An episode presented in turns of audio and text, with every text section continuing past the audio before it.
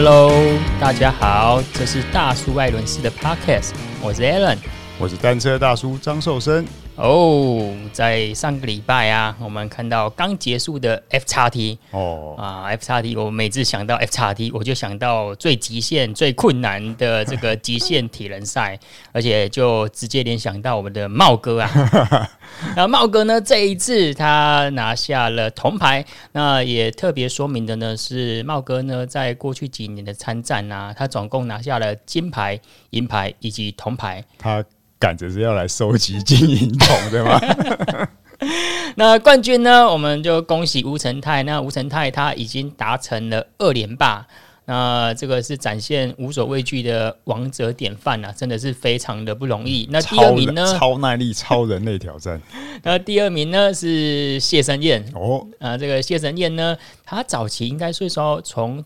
短距离比到中距离，那变到长距离。对，那这个对他来，这个对他来说应该是一个不一样的挑战吧？嗯，对啊，特别练一下的。从这种职业二二六的铁人选手来转战这种有难度的超铁人，对。嗯那在上周的时候呢，其实那个时候应该有寒流啦，嗯，可是确实有寒流，对，所以我们看到它山顶的温度是负六度，对，那那那时候我刚好有去五岭的山顶是五度，五度啊，对啊，哎呀，他们为什么是负六度？他们可能是跑到那边应该是天黑半夜啊，对，我去的是正中午啊，正中午五度，对对对，对，那确实温差会差异到这么大的。好，那这是 FXT，那 FXT 呢？其实我们就必须要就是感谢 Jovi 带给我们台湾铁人们有一场这么别开生面的，就是极限铁人挑战赛。之前跟 Jovi 聊，他还是觉得这个 FXT 他真的是为了意义而办的，因为这个人数并不是很多，不像我们大型活动参加人数很多，就是可以赚到一些钱，但是这个。看起来我觉得就是一个回馈跟一个精神指标啊。嗯，我觉得这个不管说是对主办单位以及说参加者来讲，都需要花费不少金钱跟时间、嗯，精力来准备这场赛事啊。对对对。好，那我们再讲一下，哎，刚刚讲到这个超铁啊。我就想到，也感谢大叔给我这个机会，因为大叔是我们这个铁三角单车村的村长。对。然后大叔就突然问我说：“哎，Alan，星期日下午啊，你有没有空？要不要去教一个小孩子骑脚踏车？”我想说，嗯，没什么问题啊。而且星期日下午嘛，就是当个兼差、当个 part time 的机会。哎、啊，你跟我讲说这个是一个国中生，哎，那我心里面听到的就会有一点点挑战性，是因为。怎么国中生不会骑脚踏车啊？哎，这个在我教学小朋友的历程中，其实它有一个比例，而且北部的小孩啊，就是高年级还不会骑脚踏车的，其实还蛮多的。然后第一个是他们如果特别在北部嘛，空间不够，然后脚踏车这些都有点，就是平常可能跳过那个年纪之后，你可能就错过了学脚踏车的时机啊。然后加加上这个父母可能又忙啊，然后父母在教小朋友骑车上面可能又没有什么方法。在公园里推到腰都要断了，然后小孩子还不会，然后还吵架，这个就常常在公园可以看到。嗯，那我要讲一下这位国中生的背景，他是国医生。嗯、那国医生呢，以我们用年龄来反推的话，应该大概会在十二十三岁左右。对。那一般呢，一般我们所认知的，就是可能我们那时候小时候的成长经验呢、啊，应该是要在幼稚园跟国小就要学会骑自行车嘛。那就是一个学习的黄金时期啊，就是我们小时候。童年就是觉得哎，就是变成有车阶级了，然后可以到处晃。那、嗯、小时候的交通环境，我觉得是安全多嘛。但是现在来讲，真的是，呃，父母不让他学，就是或者说错过这个时机让他学啊。不管怎么样，等到他学会，又是另外一种担心呐、啊。哦，对啊，对。然后我就问妈妈说：“哎，妈妈，那我想要了解一下，说小时候你们有没有让他骑 push bike 啊？”他说有啊有啊，我们家是一个，他爸爸是一个很爱运动，而且是一个运动健将哦，有在跑超马。我就说妈妈，你讲的超马是一百公里这样？他说对啊，一百二、一百三那种超马，而且他爸爸有比铁人三项，有骑脚踏车骑长距离的。我说哦，那这是一个非常爱运动，而且听到讲说跑超马或是说骑自行车，就代表说他们家对于自行车的运动器材应该是很愿意投资的。对对，然后他小时候呢也。就是买一台 push bike，然后也买的脚踏车，让他小孩子从一岁两岁就要开始骑 push bike，然后骑四轮的呢，哎，没有，是对骑四轮的，就是有辅助轮的。他说也没有什么问题，直到有一天他爸爸越来越挫折，就是把他辅助轮拆掉之后呢，就是他爸爸就是一直怎么教都教不会，然后教到他爸爸觉得很挫折，甚至觉得说，哎，这个耐工。自己有这样子的优秀的运动基因，可是却没有传承到自己的小孩子上面，然后这个事情就过了过了。因为小孩子其实他们是念私立的中学，所以可能对小孩子的就是教育上啊，也比较就是。投投入比较多，时间都投入在念书上面。对，然后直到就是近期呢，他发现他是念师中嘛，啊，有一些外籍的学生就看到这个来自一个美国女孩啊，骑一台白色的脚踏车，好像悠很悠闲的、很自然的那边穿梭于街道，他觉得哇，这好棒哦！啊，他他妈妈还觉得说，哎，这样子不行，其他同学都骑 U bike。然后有一次呢，他们大概四五个女生要去图书馆，全部的人就因为他。要走路去 哦，这样子哦，所以才痛定思痛说，OK。听说有一个地方叫做铁三角，而且去了呢，一次就学会保证班。呃，也感谢大叔给我这个机会，因为这是我第一次，嗯，但是也不应该说是第一次啊，因为两个女儿其实很早就学会了，嗯，那也算是蛮幸运。那我的方法是比较比较就是土法炼钢啊，不是土法炼，我从 YouTube 上面我就想说，就是。如何教一个很困难的，就是说，呃，要怎么教一个小孩子骑骑自行车？而且讲说，我还设定一些前提跟假设，就是他有心理障碍啊，就是说肌力不足之类的啊。然后基本上就是用三个阶段开始啊。第一个阶段呢，就是把踏板拆掉，对，让他用 push bike 的方式，对对对。那我就发现这位女生呢，就是她可能肌力比较不足，因为你请她踢凳的时候呢。她出不了力，对，而且你跟他讲说两只脚一起蹬有没有？他不会两只脚一起蹬，就是运动的每个人的运动情况跟能力呀、啊。真的是因人而异。这个听起来有时候，有时候是小朋友的理解能力，然后有的时候像你这个，我觉得已经是在处理亲子关系了。可能他爸爸之前教他的时候，他已经有挫折跟心理障碍了。对，那第二阶段呢，我们就换上一辆有踏板的自行车。嗯，而这一阶段呢，我们是请他用滑行的方式。哦，就是我是跟他讲说，你可以把两只脚伸起来。那、嗯啊、我们先以。两秒钟为目标，嗯，你可以两只脚伸起来，啊，自然平衡两秒钟，然后我们再延伸到三秒钟这样子。可是前提呢，你要带一些速度，对，如果速度不够呢，你就会倒下了。对，脚踏车就是你越有速度才有办法平衡它嘛，你速度越慢的时候，其实越难平衡。那其实我们在教的过程，其实这个东西就是就跟训练一样，我们是把它分开处理。为什么鼓励小孩子先学 push bike？因为他的腿的力量。还不够的时候，先把平衡给学好。那他有了平衡之后呢？那我们一般很很比较不容易让他学会的方式是，你一上去就用辅助轮，然后再来就是你把辅助轮拆掉，你想说他就会，但是他每一个踩踏，他肌力不够的时候，他的踩踏会影响他的平衡。嗯，所以这两件事就是一个是力量，一个是平衡，就把它分开处理。嗯哼，那第三个阶段呢，就是。请他慢慢踩踏了，这样子，就这样啊！你要在扶着旁边扶着他，然后也确认说这个。场地是安全无虞的情况之下，对，这差不多百分之九十五的小朋友应该都没问题，剩下那百分之五就是真的他的平衡感真的会比较差，而且他对速度是惧怕的。嗯，但是多半的小朋友其实是可以 handle 的来的。你从慢慢的速度开始，他反而会对速度会上瘾嘛。所以我们这些单车组都是对速度上瘾的人啊。对。然后教完这三个步骤，小美眉已经会骑自行车了呢。接下来是刹车。对，这又是另外一个问题，因为很多我教那种两三岁的、三四岁的，他们的问题是他已经习惯用 push bike 的方式，他的脚就是加速，他的脚也是刹车。可是你多一个手部，就是刹车要换成手部的时候，他反而不会了。所以他他一换上踏板，他很兴奋，一直踩一直踩，但他不知道怎么停。他一停的时候，还是两只脚往地上踩。对啊，所以这个时候就要慢慢的把它引导回来，就是这个刹车的方式，然后大概熟悉一个。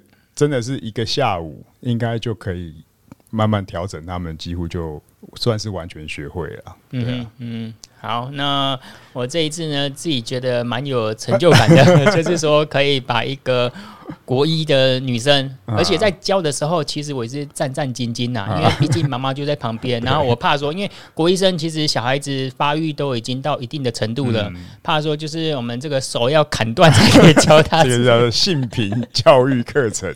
对啊，这个过程当然要先跟妈妈沟通啊，就是难免就是说会摸到背啊，因为甚至你就是我们的手要撑在坐垫位置，有时候难免都会碰触到女生的臀部，这个我们会特别跟家长沟通。这个我们当过。教练都知道要上这个性平课程。好，那这个是一个 part time 的经验呐、啊。然后下一个主题呢，我们来聊一下，就是我们从上一集呢就讲到 Lotus 这个英国莲花跑车做电扶车了嘛。嗯。那现在呢，包括 Mini 就是 B N W 旗下的 Mini 也做电扶车了。那未来呢，可以预测有更多的汽车、机车。Honda 现在也做了，对，然后将来你开什么汽车就配一台什么牌子的电辅车。哦，这个我们待会可以聊一下。然后我觉得，包括科技产业，嗯，比如说我们台湾熟熟知的宏基啊，还有就是 Best V，Best V 就是呃来自于。达方电子嘛，对对对，然后台达电这些都已经进到我们的自行车产业了。嗯、那越来越多的汽机车品牌、电子产业进来做呢，其实会让这个生态变得比较呃多变一点点。嗯，那倒是一个我想要再重回几年前，当时也是轰动武林、轰动台湾的 Gogoro。对，那 Gogoro 呢，在我们的电动。摩托车上面做的算是蛮成功的，嗯、至少说在台湾这边做的蛮成功嘛。可是他那时候推一台叫做 Gogoro E-o 的电扶车，嗯，我们其实不应该讲 E-bike，在国外叫 pedalic，pedalic、嗯、就是呃你脚踏辅助的电动自行车，嗯、加上 pedal 的这种概念就对，pedal electric，对。啊、呃，这个才是它正正确的讲法。因为 E-bike 它有可能是 e-scooter，嗯，也有可能是所谓的 E-bike 的。现在叫做微型电动车了。对，对没错。那呃，Gogoro 就是就我知道啊，应该是做到电辅车这一块，嗯，是做到修打。哦，我觉得他是本业也很忙啊，所以一个分支。如果换，只要上面换，看个报表，一看这不行就砍了。呃，他当初其实是蛮霸气的，因为我记得那时候他们的创办人吧，就是陆学生讲了一句很霸气的话，就是说他卖的不是车子，他卖的是一个智慧轮子。哦，啊，这是一个很棒的设计。但是呢，我觉得哦，再来是这台车子它没有立管。对，就是当初一个先天不良的设计啊，就是身高限制很严苛啊。对。但是它整个外形呢，就是很压皮，对啊，很适合这种城市休闲用的。这个要八字对了才合得上。对，那我自己觉得啊，当然我们事后论来看的话，我会觉得说它是一个设计上很丰满、嗯、很理想，但是实际上应用上面会很骨感的一个产品。那就是走的有点太前面了，我自己觉得。嗯、是因为就我觉得它把三个东西都整合在。就是包括说电池、马达、电控，应该也是整合在它的智慧轮子里面。嗯，这个对后勤维修会有很大的挑战性。嗯，你电池坏掉了，你要怎么办？就是贵州瓦掉啊！哎，有可能，我觉得很有可能。模组化嘛，模组化，但是它这个如果以产量足够的话，就是可以降低到一个成本，把它降到一个程度的时候是很方便的。就是我。反而会，但是也产产生了，说实在也产生很多工业的垃圾啊，对啊。嗯哼，那第二个呢，这一辆车子是单速车，那就我觉得，因为以台湾跟欧规来讲，我们的限速就是二十五 km/h，嗯，会有一个问题，就是你其实骑一般的 U bike 啊，你只要说有一定体能基础的人，其实你时速骑到二十二十三、二十五，其实不会有太大的问题。对，这个时候你就想说，那我为什么需要骑电辅车？嗯第二个，为什么需要电辅车呢？会需要爬坡的地方。嗯，对。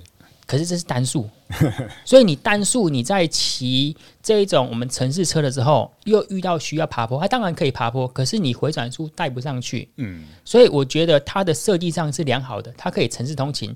可是城市通勤它本来的速度就很容易达成了，啊，你要爬坡，你也不能爬坡。我们从来没有听过说 Gogoro E-o 这台车是可以爬上五岭吧？对。可是就是比如说。Bosch 或是马勒，或是说 Shimano 做的，要爬上一些崇山越岭，这个不会太大的问题。嗯、我们这样一讲之后，搞不好就有人去挑战了。那第三个，如大叔所说的，就是这辆车子很吃身材啦。对啊，因为它就是呃，它因为没有立管的设计，嗯、所以你车架选择好之后呢，它坐管呢尺寸，你如果坐管太长或短啊。你要买长的坐管，嗯、你要换长的、嗯、啊。如果说太长的话呢，你要锯掉，嗯、因为它是没有立管的设计嘛。对这个我们的呃听众啊，可以去上网就是搜寻一辆这辆车子，它其实是一个很前卫的设计啦。不过我觉得他们有这样技术，说实在，就像现在很多汽车品牌或科技进来，它随时要卷土重来，我觉得也不是难事啊。对啊，嗯、所以这个东西就再观望吧。对，对那。可能是我关注的议题主要是在电辅车，所以有时候滑个 FB 的时候啊，包括我上个礼拜跟一些朋友去骑车，然后讲说，哎、欸，Alan 他有看到，他有看到，就是就是这台车子在 FB 有便宜的抛售，从两万到四万之间不等就可以买到新品或是二手的。那这辆车子，我们听众要注意一下，原价是接近十万块哦。对啊。这个三折四折，这个就等于我们这个 OE 价了哦。想要挑战五菱的，赶快去弄一台。对，如果你挑战成功的话，请留言让我们知道，应该会很有挑战性，因为是单数的，它是用 gas 皮带啊。对啊。对，那我自己其实也。觉得有机会的话，如果有那种两三万的啊，嗯，自己觉得应该是可以收一台来做一个典藏啊。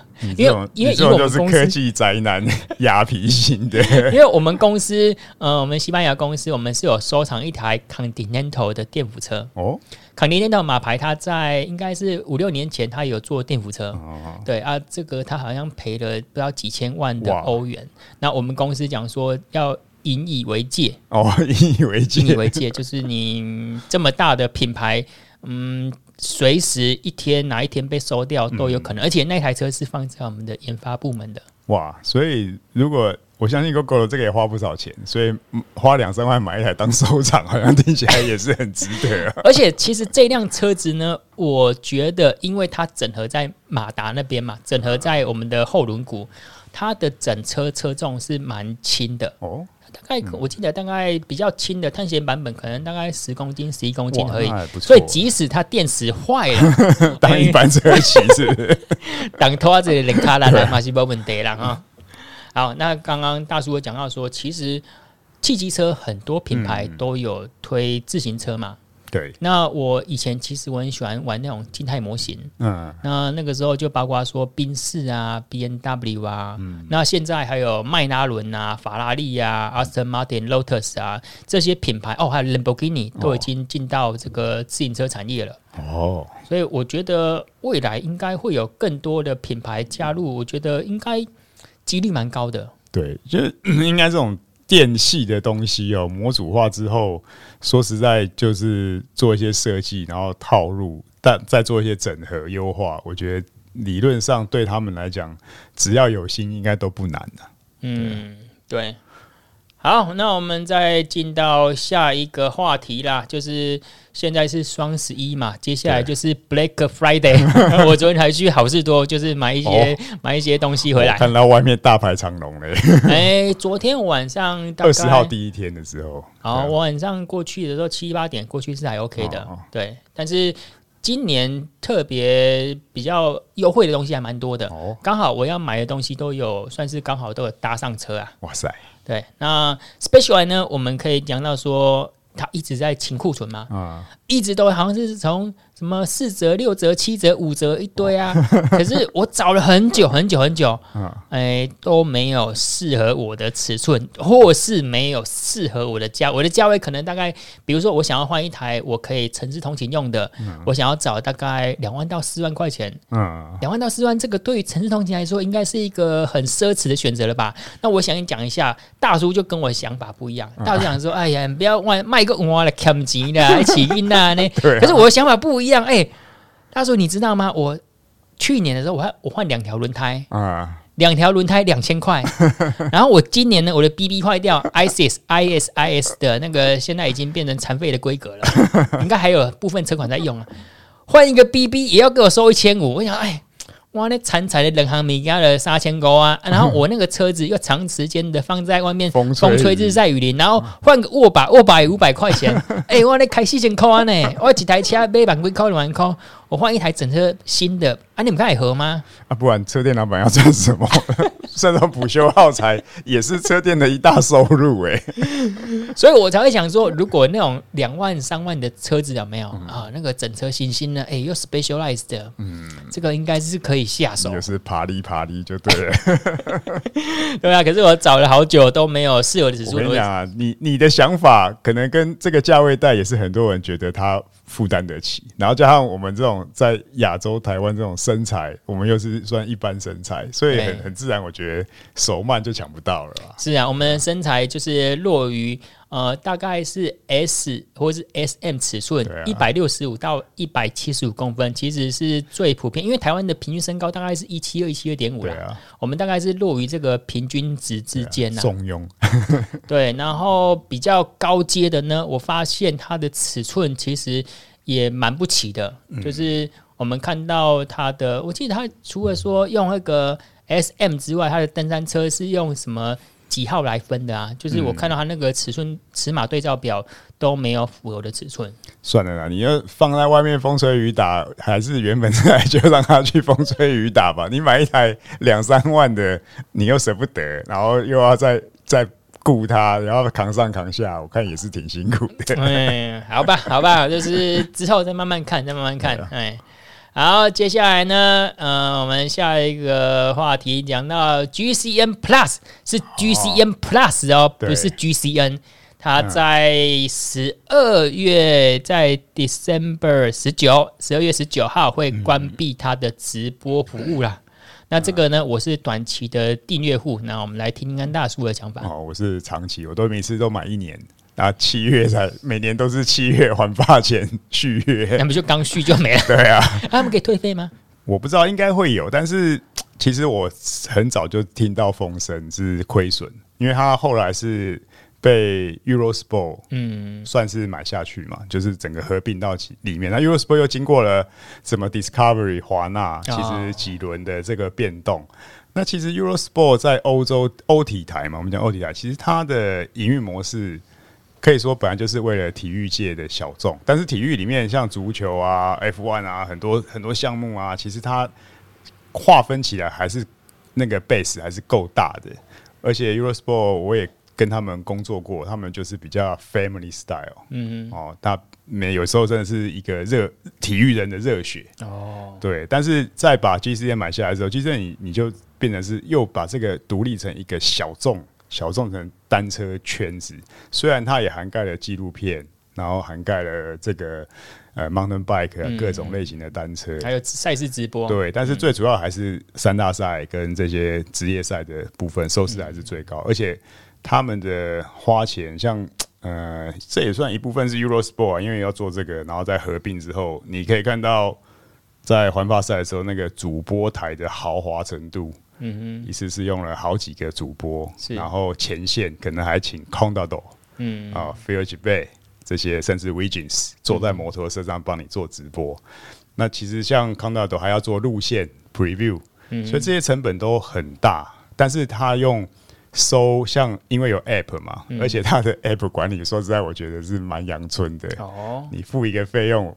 我我他不管几个 device 都可以看，嗯，对啊，所以你账号很容易变成家庭共享。对对对，那这样子的话，它变成你光靠收这个 app 的钱，其实也 cover 不了它嘛。对对啊，所以诸诸诸多的影响之下，它的亏损是可想而知的。那只要上面换了头，嗯，它不再允许这种，它就是看报表嘛。华纳兄弟一定是美系的啊，是看报表这个不行，可能就砍。对，可能一般就是给你四个月到六个月的重整时间。对，他、啊、如果给你一个这个宽限期之后呢，拍谁、我们就之前了。对啊，对啊，所以这样的情况真的是单车圈子里面 又要回到以前，大家在那边找连结了，是很辛苦啊。对，我记得什么 STPO 是不是？对，那个连结常常断掉的东西。而而且就是这个直播的品质也不是太理想。对，那另外一方面是 UCI 很多比赛现在它都 YouTube 直播了，嗯，所以它变成其实呃有些比赛你直接在 YouTube 上也可以看到直播，所以也不用付钱。哦、嗯，那这样子诸多影响之下，这个 GCN 当然我那时候就知道不行了，但是我还是续了，因为支持一下。对，嗯、一方面支持，一方面它的收视品质跟效果确实是比较好。嗯，对啊，所以我觉得这个东西是没差啦，反正一个月、一年这样算下来，优惠也才好像一千多块吧。是，对啊，就就当做 就当做支持，但是没想到它这么快就不行了。是，这个我觉得可以讲到呃，全球自行车专业媒体发展上遇到的困境啊。对啊。我觉得不管说是以亚洲来说，可能相对受众群比较大的应该是中国，嗯，因为中国比如说 Bike Two 啊、骑行家，他们人数我记得 Bike Two 好像也有接近两百人的阵仗嘛，啊，你要收这些广告费啊，当然 Bike Two 它发展到后面有做什么自行车保险啊，然后办一些。活动啊，比如说什么单车展啊，嗯、或者单车月之类的。可是你要撑起这个两百人，其实也是辛苦哎、欸。嗯、他们一度是有风投公司、创投公司有投他们，所以那时候扩张的比较厉害。哦、但是后面来讲，还是一个受众群体的问题啊。你就是这个单车人口，假设今天单车人口就是呃全球人口七十亿来讲，你有个对不对？一半的人都骑车，那那你一定撑得下去啊。嗯、可是重点就是没有嘛，对啊。对好，那我们今天呢已经讲了二十六分钟，我们带到一个最后面最压轴的主题啊，就是来到十一月、十二月呢，还有一月份，其实也是啊，算是东北季风来了，车子就会飞了。对，这个就是适合说骑超长距离的。嗯，超长距离可能我们定义要定多少？两百公里以上，两百以上吧。哎，我觉得，比如说你要骑一日北高、一日双塔。这个就是最适合的季节啦、哦。现在玩到还有西山塔六百多，哦嗯、对，它是原原则上就是从原本以前我们呃一日北高嘛很夯，然后再来就是一日双塔哦，从富贵角灯塔骑到鹅銮鼻就变五二零嘛，五百二十公里。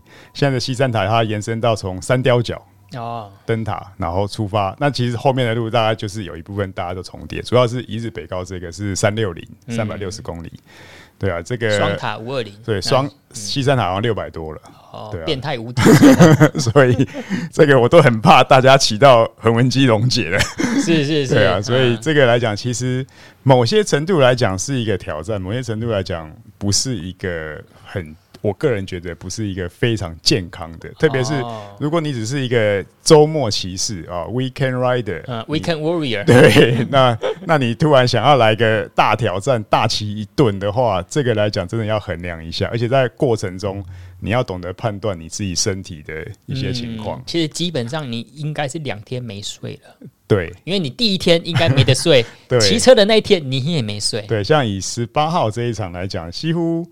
十七号的晚上九点多，如果即便在台北啊，九点多十点大概要准备出门了，对，然后去集合点集合，然后一日北高的稍微晚一点，啊，三点多出发，本来是四点嘛，然后提早三点半。但是这个过程中，我看要么是兴奋的睡不着，嗯、要么是跟你平常作息也差很多。对，所以基本上大概这一这一 part 你就很睡眠已经是很少的情况。这个我发现我们少数访谈过的伙伴啊，嗯、像 Linda 跟范老师，他们都很特别哦。嗯、像 Linda，因为我有一次那时候我是在前前前公司工作的时候，嗯、呃，就是我们有陪 Linda 去骑一日双塔。嗯，对，然后我们就是开车，我们我们那时候还开两次车子哦，就是前面是由 A 公司负责，哦、然后到了嘉义那边是由 B 公司负责，你光开车都要开两个班次这样子。嗯、然后我就问琳达说：“哎，你怎么都是这么活力有朝气呀、啊？”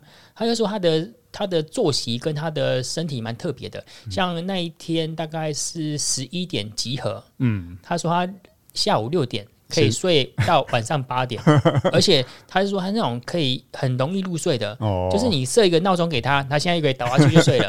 范老师也是关机键嘛？对对对，范老师也是。范老师就说：“哎，我完全没有睡眠这个问题。”哎，他就说：“你现在就是就是在大马路上，他你你跟他讲说睡觉，他就可以睡的那种。所以我觉得台湾就是可能有一些运动员，他就是有这样子可以得到很好恢复、很好睡眠品质的能力、啊。这个也是一种天赋异禀的一个 talent，就是一般的人我觉得很难。像我们之前不是挑战过一次吗？对啊，我都要还要调大概一个礼拜，就是大概四五天，就是提早那都要早睡，我当天才有办法说整个睡眠时间往前移。是。所以这个算是比较特殊的人种啦。对啊，然后这个一日北高呢，最近我比较感觉就是说，一日北高我们也骑过嘛。其实第一个是我觉得台湾大家的观念上有一个误区啊，我觉得就是他们就很在乎这个补给。哦，对，其实补给你是怕饿到，但是其实一日北高在骑乘的时候的输出都是低瓦输出，应该我记得我们那时候骑，我看都才一百多瓦就可以很顺的一直骑，时速三十多这样子。然后，所以我觉得是你补过多次，其实也没有意义哦，造成你这个消化系统的负担。对，而且你的。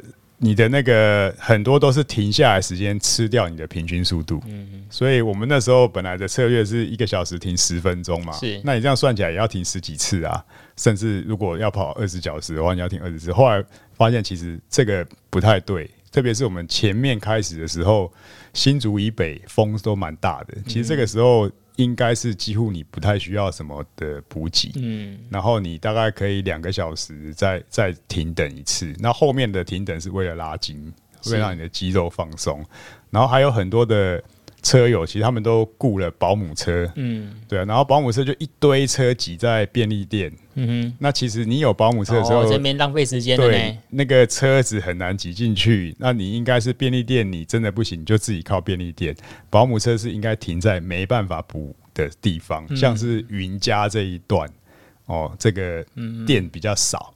那你就要靠保姆车来给你做算准时间，做一个好的、嗯、对好的休息跟补充。这样的话，停等的时间你就会省掉很多。那这样子来讲的话，我那时候自己骑的感觉就是，就像打拳击啊，一个回合一个回合啦。只是拳击至少角落都有椅子可以坐。嗯、那我看也很多车友只是停下来的时候，这边走来走去，不知道在干什么。就是你的休息是你要让你的屁股就是。其实到最后真的是屁股的考验。我记得那时候骑到最后，我我发现我的车库的垫子啊，跟椅子的形状已经融为一体了，勒索了。对，所以一直压嘛。然后我就觉得哇，如果我这时候应该可以在中途大休息的时候换一套新的这个车衣车库的话，支撑性比较好的。对，我的我的整个身体感的舒适度应该会好很多。嗯，对啊。另外一点就是。我觉得这个很看时节，像十一月十八真的是一个完美的一天，是因为寒干冷的寒流来，嗯、然后东北季风来，没有雨，风也不错，也风也蛮大的哦，对，算蛮大的。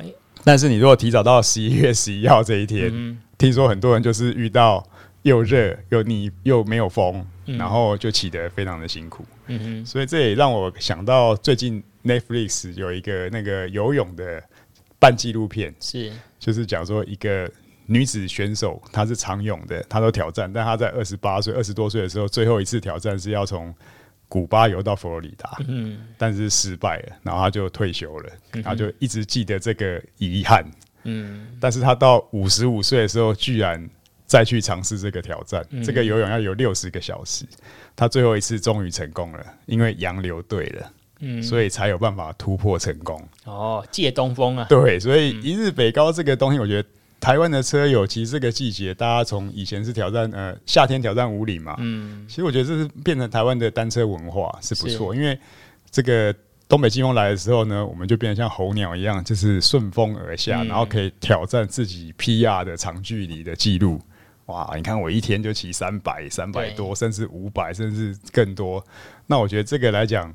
呃，只要准备够，我觉得都 OK。你要创一个个人的留念，跟完成一个挑战，可以拿去跟朋友们显摆，嗯、或者是可以在这个社交媒体上面刷一下。对，对我觉得这个都很好。但是反正你持续有运动，身体就健康。对，对啊。不过今年好像还有一个蛮争议的是，又有一位朋友、哦、大叔，我想要继续讲这个一日北高、哦、一日双塔的话题，是因为我们的。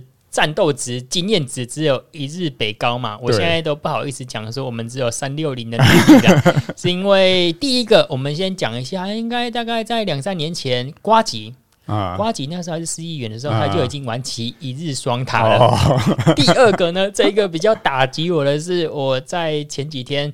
也看到我高中同学发文呐、啊，他对自行车的训练是比较薄弱的，哦、那是一位女生，可能比 Weekend Rider 还要还要少，绝对是绝对。她可能平常会做瑜伽，做一些 cross training，她、哦、也玩骑了一日北高、哦、啊。你的 我们的北高价值度一直下降，不过我们那时候是十月骑，而且骑到后段，我记得那一年是有台风在、那个，还有下雨。在恒春的外围，然后最后的是逆风，最后好像台南。你这样讲没有人信。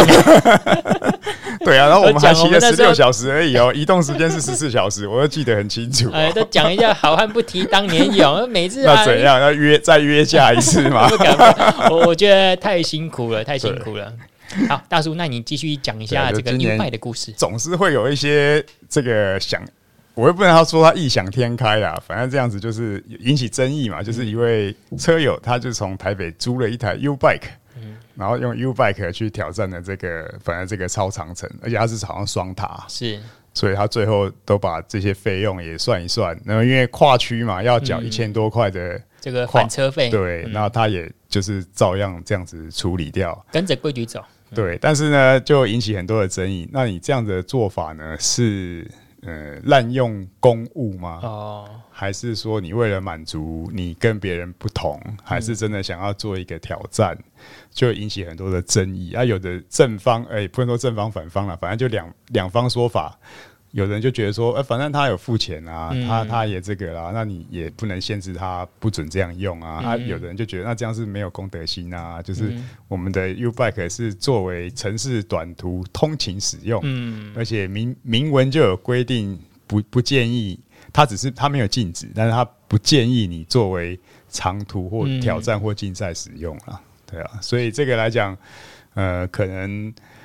呃，建议大家还是不要模仿了。如果你真的想要挑战的话，我觉得那个 Gogoro 那台不错啊。我觉得 Gogoro 骑应该没有什么优势哦。对啊，因为它的限速是二十五嘛。对啊，或者是 YouBike 同行摩曼顿就有这一款车啊，你自己买一台去试嘛。对，而这一位车友呢，他是用二十五小时十分。然后以一台 YouBike 玩骑双塔五二零，对啊，哎、欸，其实这样速度也算蛮快的呢。它回转速应该是蛮高的哦。对，而且它它有策略的哦，它就是补给它都不停，它就是把补给拿了，然后再利用红灯的时候吃哦。哦，啊、所以算是有规划过的啦。对啊，刚刚大叔有讲到，我们这个再带到另外一个话题，就是呃，会不会说这个？在骑超长距离啊，嗯、这个坐垫的选择是一个非常重要的关键。然后我们现在就看到，其实这个是一个英国的品牌，可是现在被人。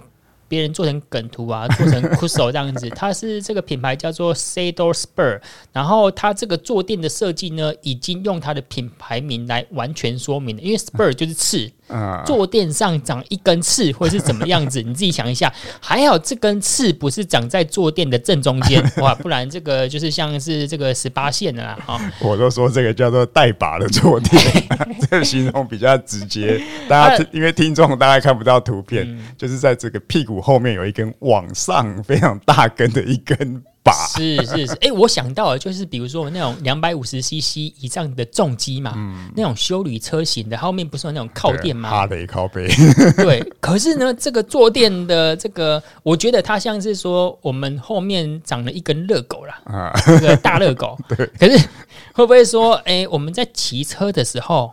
刚好我们这个两片的面包就夹到热狗里面去了。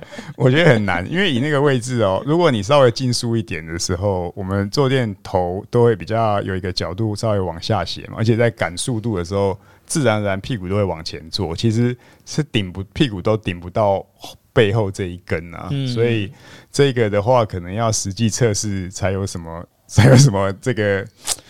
给给我们特别的帮助。哦，对啊，这个价格其实还没有到很贵啊，一百二十五英镑，大概就是我们熟知的这个意式品牌这个普通的价格啦。嗯、也许调查一下，看看有没有什么台湾哪家代工厂。最近装箱的箱子特别奇怪的，对对对，要要特殊的堆叠才可以出货了。所以这个呢，哎，或许在超长距离骑乘的时候，哎，我觉得这个有一个好处啊，就是比如说你可以这个在那根热狗上面绑网路线啊，如果说你的亲朋好友 就是没力的时候，就直接那个线拉着走，就可以就可以拉后面像拖引车一样 跟着走了。套几个贝果或甜甜圈，对这个这个呃，移动式补给不求人啊，嗯、对啊，是帮别人补给啊，对。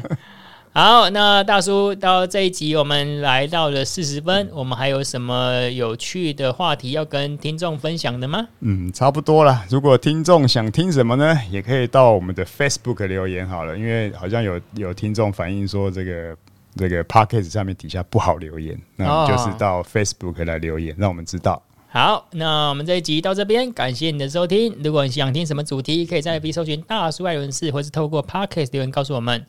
我们下次见，拜拜。